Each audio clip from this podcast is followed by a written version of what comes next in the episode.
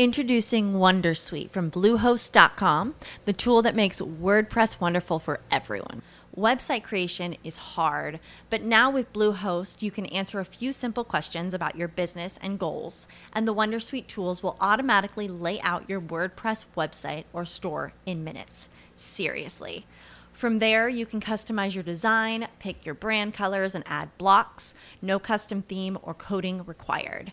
You'll get content suggestions that you can keep or revise, and with Yoast SEO built in, we automatically help you get found in search engines.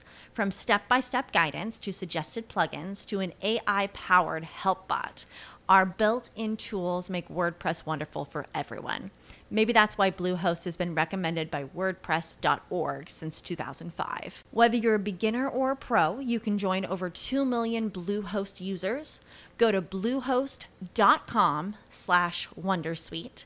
That's bluehost.com slash Wondersuite. Pillole di Business Podcast. Ogni giorno una pillola riguardante business e crescita personale. A cura di Massimo Martinini.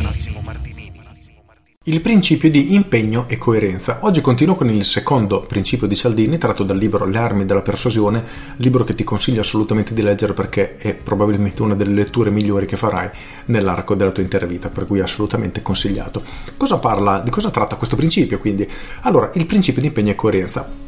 Questo è un principio potentissimo perché ha delle implicazioni a livello personale delle nostre scelte future veramente esagerato. Allora, partiamo da come è stato scoperto dagli scommettitori all'ippodromo. Le persone che facevano una scommessa dopo averla fatta si convincevano sempre di più di aver fatto la scelta migliore, mentre prima erano un pochino dubbiose su quale cavallo scegliere, dopo averlo fatto iniziava un processo di autoconvinzione, autoconvincimento che li portava a farli sentire come avessero fatto davvero la scelta corretta. E questo, secondo Cialdini, è un bisogno che abbiamo istintivo per sentirci coerenti con quello che abbiamo fatto. Nel libro vengono trattati poi numerosi, veramente tanti esempi ed esperimenti.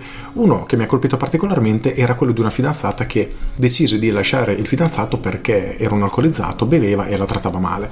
Dopo qualche mese lui tornò da lei dicendole che aveva intenzione di cambiare per lei perché la voleva sposare che sarebbe cambiato.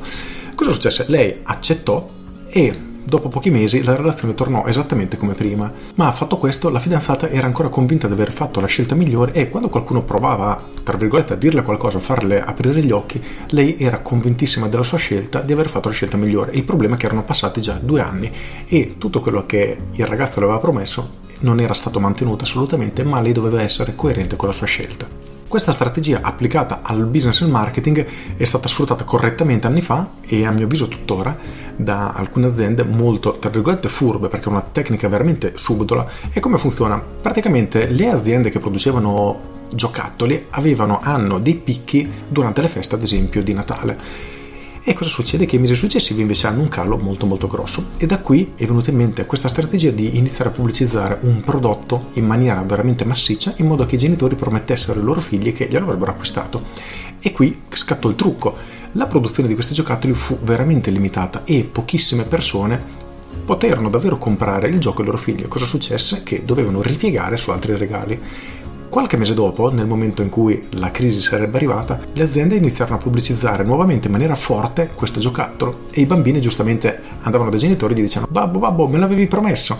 E il babbo era costretto a comprarglielo perché se voleva mantenere la sua parola e insegnare al figlio che la parola data va mantenuta era effettivamente costretto a farlo. E da qui veramente la genialità di questa azione. Poi che sia etica o meno un altro discorso però sicuramente un'azione geniale. Anche perché pensa di trovarti in una situazione simile Co- come fai? Non ti puoi difendere, non c'è difesa questa azione, nemmeno se la conosci. Tu fai una promessa a tuo figlio e poi cosa fai? Ti rimangi la parola? È davvero un problema. Devi spiegargli effettivamente che, ok, il regalo non era più disponibile, magari il bambino capisce, ma dopo un mese, dopo due mesi, quando la pubblicità torna di nuovo a fare capolino, quindi a farsi ricordare del bambino, e il bambino te lo chiede e ti trovi davvero, davvero in difficoltà. Per questo dico, è difficilissimo difendersi nonostante si conosca questo principio. Un altro esempio molto curioso è tratto dai venditori di enciclopedie, che cosa succedeva? Quando i venditori riuscivano a convincere una persona a firmare il contratto per acquistare queste appunto enciclopedie, nei giorni successivi c'era un alto tasso di cancellazione degli ordini. Le persone avevano tot ordini per ripensare efficace e arrivavano tantissime disdette.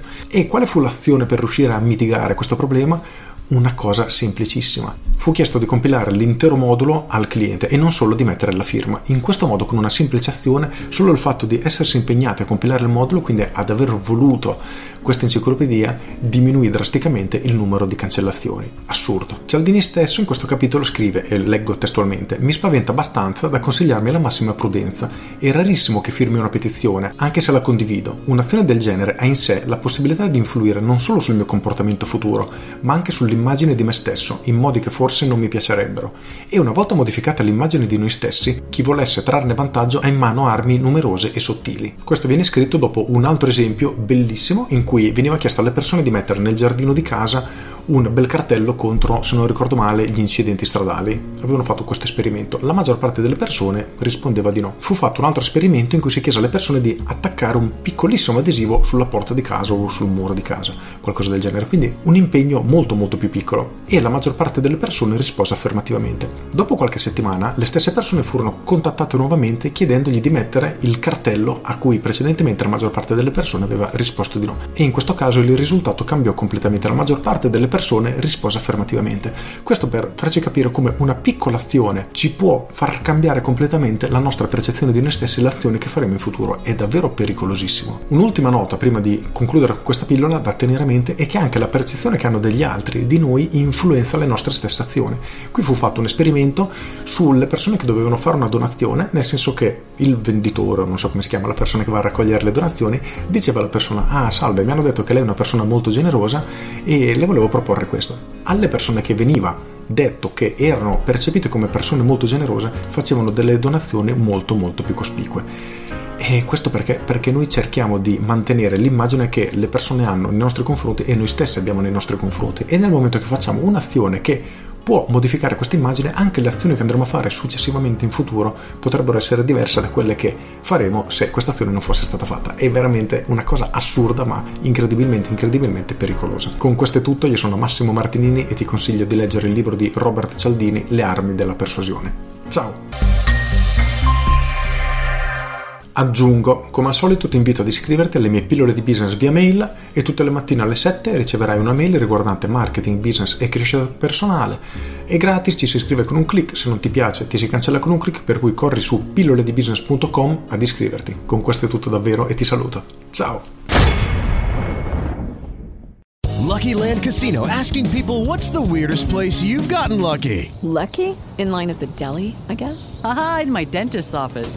More than once, actually. Do I have to say? Yes, you do. In the car before my kids' PTA meeting. Really? Yes. Excuse me, what's the weirdest place you've gotten lucky? I never win and tell. Well, there you have it. You can get lucky anywhere playing at LuckyLandSlots.com. Play for free right now. Are you feeling lucky? No purchase necessary. Void where prohibited by law. 18 plus. Terms and conditions apply. See website for details.